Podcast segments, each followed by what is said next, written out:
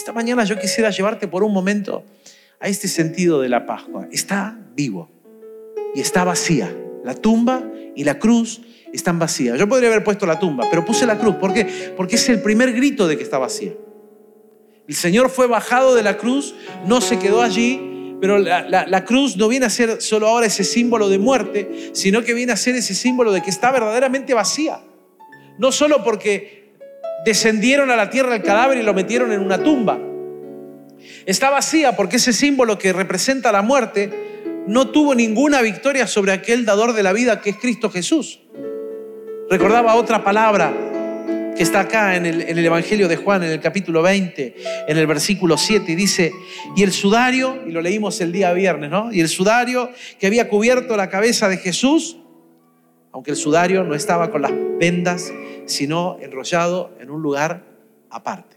esa porción de la palabra a mí me ha traído inquietud por mucho tiempo. Porque claro, está relatando que llegaron las mujeres vieron la tumba vacía, fueron a decirle a, los discípulos, vinieron corriendo Juan y Pedro y, vieron, Juan llegó primero, no se animó a entrar, como te decía, vio la tumba está vacía, pero Pedro sí se animó a entrar. Por algo que te voy a contar esta noche en la otra prédica, porque va a ser distinta la prédica de esta noche, así que si no te la quieres perder, venite. Ahora, él sí quería entrar, él sí quería comprobar qué había pasado. Y, la imagen con la que se encuentra es que la sábana con que habían envuelto al Señor estaba en un lado, vacía, pero el sudario, la mortaja, la famosa, la famosa tela que le ponían a los muertos ¿eh? sobre la cara, que tenía toda una representación eh, mitológica más que otra cosa, ¿no? Tenía la representación de como que el, muerto ya no iba a mirar a la vida. No podía ver ya hacia la vida, entonces se le cubría la cara para que eh, no mirara hacia la vida, sino que ahora mirara hacia la, muerte, ¿no? mirara hacia lo, entre comillas, lo espiritual, porque ya no podía volver. Y en la tumba de Cristo está, por un lado, toda la sábana con la que él fue envuelto, y por otro lado está el sudario. Pero lo loco es esto, ¿no? El detalle que, que, Pedro presenta del relato. Dice, el sudario estaba doblado y aparte. El Señor se tomó el tiempo cuando resucitó de agarrar esa mortaja, de agarrar ese velo que le habían puesto sobre la cara, doblarlo y colocarlo aparte de la sábana con la que enrollaron su cuerpo. Hay todo un simbolismo muy fuerte detrás de ello. El Señor estaba gobernando sobre la muerte. El Señor estaba gobernando sobre aquello que decía que Él no iba a poder volver a vivir o volver a ver la vida. Aquello que se le colocaba sobre la cara a la persona muerta como el símbolo de ya no va a ver hacia la vida. El Señor lo dobló y le dijo, ok, yo te gobierno. Yo gobierno sobre lo que quiere dar muerte y vuelvo a tener vida y vuelvo a mirar hacia la vida. Por eso hoy grito yo junto con este grito que puse ahí, ¿no? Está vacía. ¿Te animas a decirlo? Está vacía. Aleluya. Hay un testimonio en esa tumba vacía. La Pascua, si yo la miro desde el Antiguo Testamento, recuerda cómo el pueblo judío fue liberado, ¿no? Y repasaba el Pesaj, así se llama la Pascua en hebreo, Pesaj. Recordaba lo que el Pesaj representó para el pueblo de Israel. Por un lado, representó la salida a la libertad, la ruptura de una esclavitud, la oportunidad de volver a vivir, muy parecido a lo que estamos recordando hoy, porque aquello estaba profetizando lo que iba a venir. Estaba profetizando así como un pueblo salía de la libertad, salía de la cautividad a la libertad, salía de la opresión a, la, expansión, a sentirse libre. Cristo iba a ser el Cordero Pascual que iba a venir a, traernos esa, libertad a nosotros.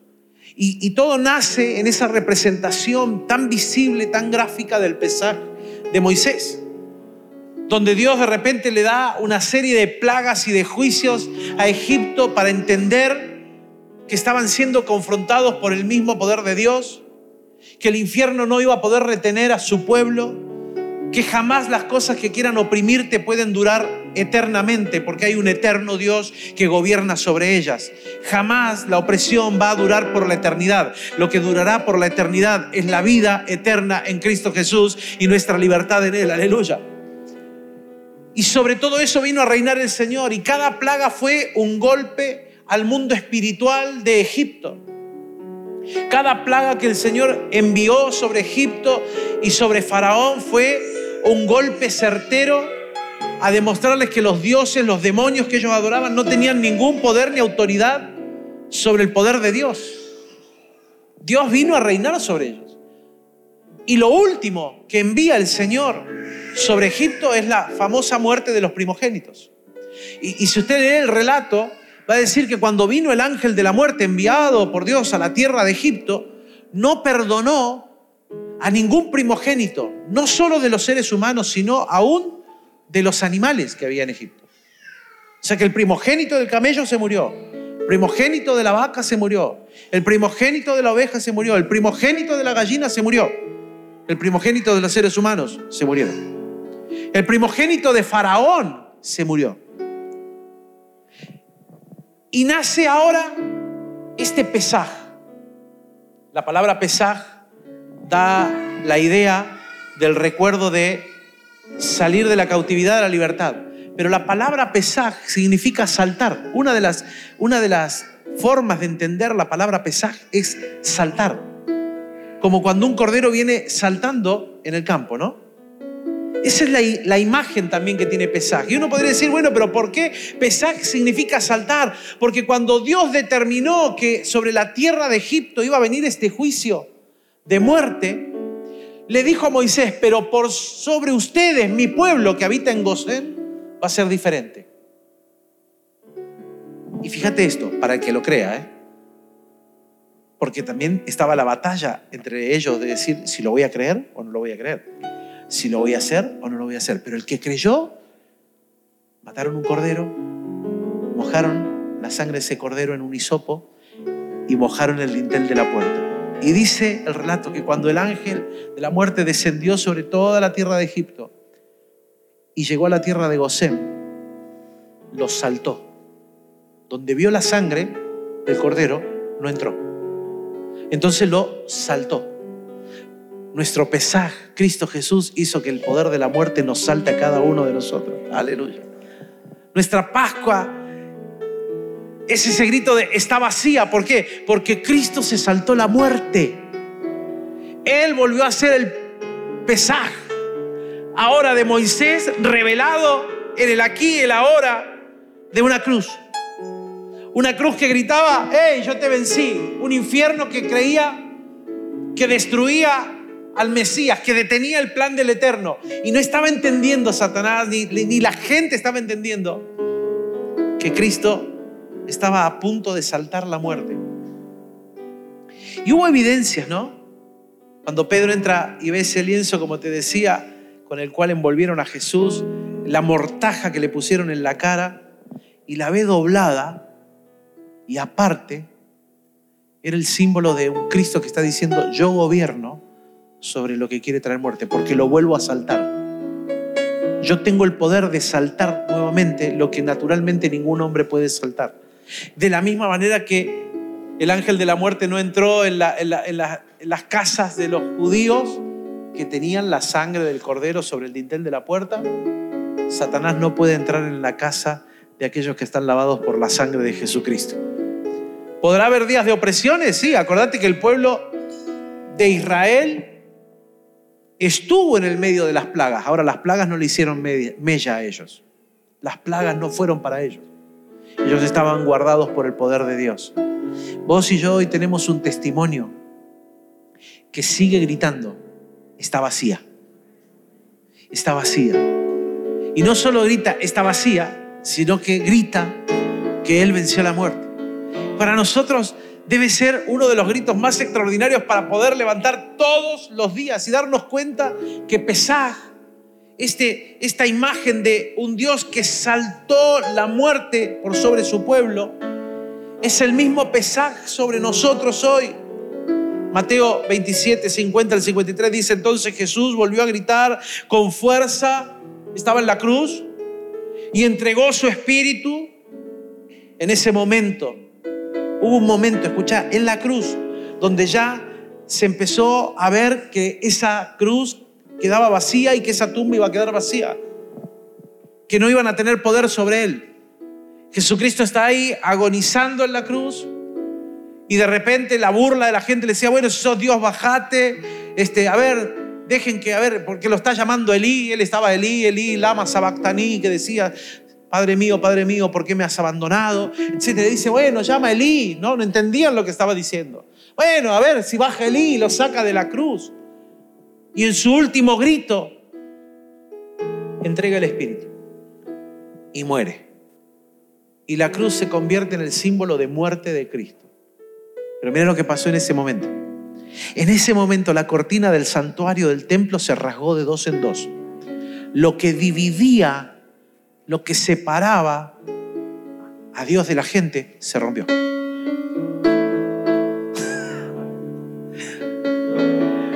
Ese momento que la cruz decía, te gané, Cristo estaba diciendo, ¿dónde está muerte tu aguijón? ¿Dónde está sepulcro tu victoria? lo que separaba a la gente de mí, yo lo rompo de punta a punta. El velo, que era la representación de Dios está allá adentro y es tan santo que nadie puede entrar. Solo algunos elegidos pueden entrar al lugar santísimo. En el momento que Él grita y entrega el Espíritu, se parte de arriba hacia abajo. ¿Qué más sucedió en ese momento? La tierra tembló y se partieron las rocas. Se abrieron los sepulcros. ¡Eh! Y muchos santos que habían muerto resucitaron. Eh, fue en el momento que él dijo, entrego el Espíritu. Y toda la tierra fue conmovida. Lo espiritual fue conmovido, lo visible fue conmovido. Y empezó a gobernar sobre la muerte desde ese mismo momento. Era necesario que él estuviera tres días en esa, en esa tumba. Pero ese mismo momento que ese símbolo para muchos se convertía en el símbolo de muerte, para todos nosotros se convertía en el símbolo de vida, porque fue en el momento que Él entregó el Espíritu. Cuando la cruz dijo, te maté, fue cuando Cristo dijo, yo gobierno sobre la muerte y las tumbas se abrieron y los muertos resucitaron. Salieron de los sepulcros, dice, y después de la resurrección de Jesús, entraron a la ciudad santa y se aparecieron a muchos. Qué loco esto, ¿no? Estos que resucitaron no entraron a la ciudad hasta que Cristo entró vivo a la ciudad. Hasta que Él resucitó. Porque el cordero es el que gobierna y el león es el que entra primero. Ellos resucitaron como primicia del momento en que la muerte quería ganar, pero no entraron a la ciudad santa hasta que el verdadero rey había resucitado primero que ellos. Aleluya. Hermano, hermana, yo tengo mucho más para decirte esta mañana. Yo quiero leerte algunas cosas que Dios me dio, que no quiero perder el sentido de lo que, de lo que el Señor me dijo que te diga. Aun cuando Jesús dio el grito final en la cruz, fue en ese mismo momento que Él estaba conquistando el poder de la muerte. Él resucitaría el tercer día. Pero ese mismo día y en aquella misma hora la victoria de Cristo sobre el pecado estaba gritando que la cruz está vacía, porque Él venció la muerte. El velo se rasgó de arriba abajo. La separación ya no existe. Las rocas se partieron, aún en lo natural hubo una manifestación de victoria. Lo que para el hombre es inconmovible, se volvió conmovible para el Señor. Los sepulcros se abrieron. Lo que era un testimonio de muerte fue vencido en aquel mismo momento. La, tumba es un testimonio de que ya no hay regreso. Suelo decirle a la gente cuando la acompaño en los, momentos finales de despedida de un familiar que hay dos momentos que son los más duros, por lo menos que yo he visto. Cuando cierran el cajón y cuando lo bajan a tierra. Porque ese momento que ese cajón que contiene los restos de un ser amado está ahí en la tierra. Es el golpe de que ya no hay vuelta atrás. Es el golpe de que ya no lo ves más. Es el golpe de que ahí se acabó. por lo menos lo natural. En Cristo la vida eterna continúa. Pero en lo natural es un golpe. Ahora, el testimonio de una tumba, Cristo pega un grito en la cruz, entrega el Espíritu, muere y en el mismo momento lo que separaba a Dios de los hombres se rompe. Lo inconmovible para, lo, para el ojo humano se parte. O sea, Dios puede partir lo que, lo que vos crees que es inconmovible. Dios puede partir la roca que tenés delante tuyo, entre Él y vos. Él la puede partir. La tumba, que es un testimonio de muerte. ¿Qué cosas se te murieron en la vida? Que tenés como testimonio de que murieron. En Cristo Jesús nada es muerte. En Cristo Jesús todo es vida. Vida eterna y vida en abundancia. Podemos decir, pero pastor, esto yo lo perdí, se murió. A los ojos humanos se murió. Pero en Cristo nada es muerte. Porque Pablo lo dice de otra manera. Dice, para mí el morir es ganancia. Así que la muerte jamás es muerte. La muerte es ganancia para Pablo. Porque el vivir es Cristo Jesús. Así que Jesús viene a gobernar sobre lo- los testimonios de muerte, sobre los testimonios de cuestiones donde te sentís vencido, vencida. Situaciones que te pueden haber vencido o te pueden estar venciendo en este mismo momento. Por favor, recordad que tenemos un testimonio que grita que está vacía. Lo que te quiera vencer, parate firme sobre tus pies en el nombre de Jesús. Ya no necesitamos la sangre de un cordero, Necesitamos la única sangre poderosa que nos sigue librando de pecado, lavándonos de maldad, rompiendo la iniquidad, quebrando los yugos de esclavitud, que es la sangre del Cordero Cristo Jesús. Si la colocas sobre tu vida, los testimonios de muerte se van a correr, las tumbas espirituales se van a tener que abrir y va a haber resurrección. Los muertos resucitaron, dices. Los santos van a resucitar. Ya hay un preámbulo de victoria en lo que vendrá. Porque no resucitaron cualquiera en ese día, resucitaron los santos, que son aquellos que estaban esperando promesa de Dios. ¿Sabes? No dice acá, pero ¿sabes quién creo yo que resucitó? Yo creo que acá hubieron dos que resucitaron ese día. Dos viejitos, dos abuelos, que estaban esperando a la puerta del templo todos los días porque un día Dios les dijo que no iban a ver la muerte hasta que vieran a Jesús, el Mesías. Así que yo creo que ese día que Cristo dijo el último grito y entregó el Espíritu y las tumbas se abrieron y dice ahí, los santos resucitaron, hubo dos viejitos que llevaban ya bastante tiempo muertos, treinta y tantos años.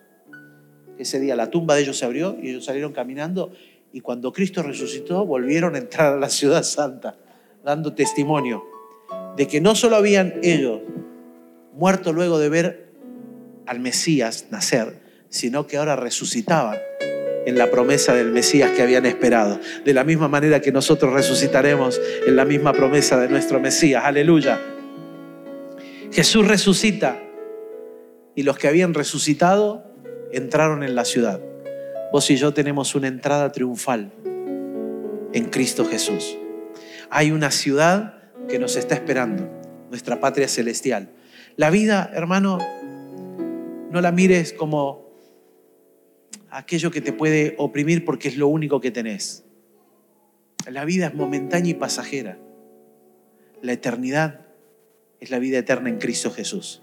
En ella nosotros tenemos un testimonio. Él venció la muerte. Está vacía. Y si está vacía para Él, está vacía para mí. Porque cuando Él gritó, los muertos en Cristo resucitaron. Los santos que habían creído promesa, resucitaron. Las rocas se partieron. Y es más, aún los inconversos terminaron creyendo, porque el centurión romano, lee el texto luego en Mateo, dice, después de ver todo eso, dijo, verdaderamente este era el Hijo de Dios. Tuvieron un testimonio de que las cosas movibles, las cosas, perdón, inmovibles para ellos, todas se movieron. Todas fueron conquistadas. Ninguna quedó como victoriosa. Entonces cuando enfrentes la vida diaria, recordá el testimonio. Y por eso te vuelvo a decir, los cristianos evangélicos a veces hemos renegado de las imágenes. Obviamente que el poder no radica en que yo lleve un crucifijo sobre mi pecho, ¿no? O que ponga el pececito en mi, en mi auto. O que ponga la cruz, ¿no?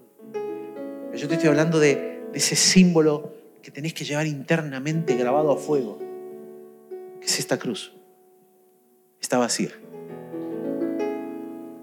Para Satanás simbolizó muerte, para nosotros es el mayor símbolo de victoria que tenemos. Cuando Satanás te quiere enfrentar en la vida, recordale, está vacía. Cuando te haga batalla espiritual en tu vida, decirle, está vacía. Parate como si fueras cual loco o loca en la calle y decirle así, está vacía. La gente va a pasar el siguiente y se volvió. Llamen al 101, por favor. Estaba en Buenos Aires, mi primer tiempo de, de estudio allá. Si estuviéramos en nuestra época de hoy, dirían en aquella época que estaba viviendo un ataque de pánico, que me duró muchos meses, un ataque espiritual fuertísimo, de, temor, de miedo, de, parálisis, de temblar, de, de, palpitaciones, de que te falte el aire, ir en un colectivo y de repente tener que bajarme porque sentía que el colectivo entero me ahogaba, eh, quedar literalmente por momentos paralizado. Claro, en aquella época no se hablaba del ataque de pánico, ¿no? Entonces voy a mi pastor y le digo a, mi pastor, Pablo Deiro, le digo, me está pasando esto, ¿cómo hago? Y me dice, este ataque de la mente se resuelve con el, con el que venció y se resuelve con la palabra del que venció. Así que vas a agarrar, yo tenía cartelitos como tarjetas, como el tamaño de la tarjeta de crédito en, en mi billetera, con las palabras que Dios me daba. Y donde eso me agarrara, por eso te digo, parate en una esquina como cual loco, porque yo lo hacía, me paraba, abría la billetera y sacaba todos los cartelitos. O iba en el, en el bondi, y los sacaba y en voz audible, porque acordate que el diablo no escucha tus pensamientos. En voz audible empezaba a leer la palabra. Y le empezaba a leer en voz alta. Lo que le estaba diciendo a todo ese espíritu de muerte que te quería atacar, hey, está vivo y está vacía. Por tanto, no tenés poder y autoridad sobre mí. Lo que tenemos que hacer en la, en la, vida hoy, nosotros, hermanos y hermanas, es volver a levantar el testimonio de un velo que se rasgó, lo que te separaba de Dios ya no está, que las rocas se partieron, que representa las cosas que la vida quiere colocar sobre vos como algo pesado para detenerte. Recordarle aquello pesado que Cristo el día que gritó en la cruz del Calvario, las partió y no hubo roca que quedara abierta, eh, eh, firme, quedaron todas abiertas, desguazadas, porque el poder de Dios las partió. Que hubo sepulcros que se abrieron, por tanto lo que te quiere matar, lo que te quiere detener, parate firme en tus pies y en el nombre de Jesús gritale, está vacía, no tenés autoridad sobre mi vida para venir a traer muerte, porque sobre mí reina el Cristo de la vida, aleluya. Recordale a aquello que te quiere detener, que vos tenés una promesa de resurrección sobre todo le hablo esto a los que pueden vivir tiempos de enfermedades o de diagnósticos que son complicados. Que puede ser que hasta terminen con, entre comillas, aquí en la tierra, con tu vida.